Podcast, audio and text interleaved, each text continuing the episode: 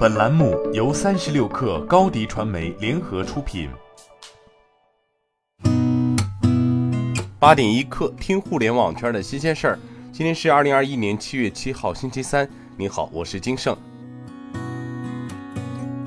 三十六氪获悉，小米继优秀青年工程师股票激励计划后，再次颁布新的股票激励计划。向技术专家、中高层核心管理者、新十年创业者计划首批入选者等，总计一百二十二人，奖励一亿一千九百六十五万股小米股票。据中新网报道，昨天在二零二一中国新消费品牌增长峰会上，格力电器董事长兼总裁董明珠称，格力在研发一种新技术，可把光能、储能和空调结合起来，空调成为一个发电站，不需要通过城市电网，不需要远程输送，把足够的能源聚集起来，通过空调发电，在保证空调降温或制热的同时，把多余的电能储存起来，晚上家里所有的照明不用花一分钱电费。若该技术得到全球全部应用，全球温暖可降半度。贝壳找房昨天宣布与盛都家装达成协议，将收购盛都百分之一百的股权，总对价不超过八十亿元人民币，并根据包括监管批准在内的惯例交割条件，分阶段推进收购安排。按照相关法律要求，此次交易需要监管部门审批确认。该交易预计将于二零二二年上半年全部交割完成。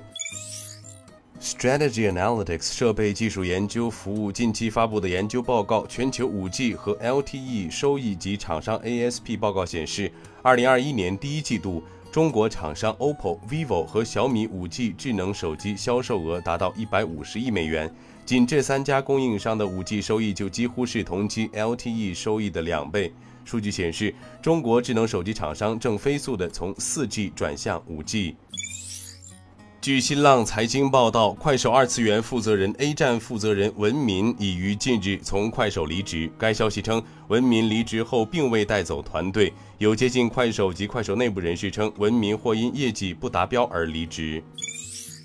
中钢国际发布业绩预告称，预计2021年半年度净利3.5亿元至4亿元，同比增长59.31%至82.07%。上半年公司国内外工程项目执行平顺，但钢材价格大幅上涨，项目毛利率较上年同期有所下降。公司持有的重庆钢铁股票增加公允价值一点八亿元，与上年同期的九千零八十六点八二万元相比有较大增长。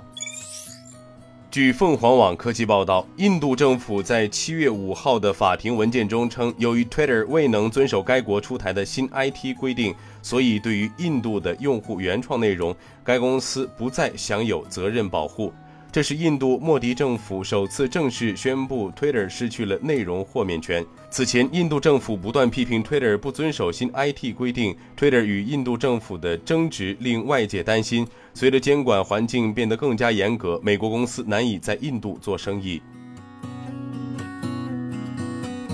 今天咱们就先聊到这儿，我是金盛八点一刻，咱们明天见。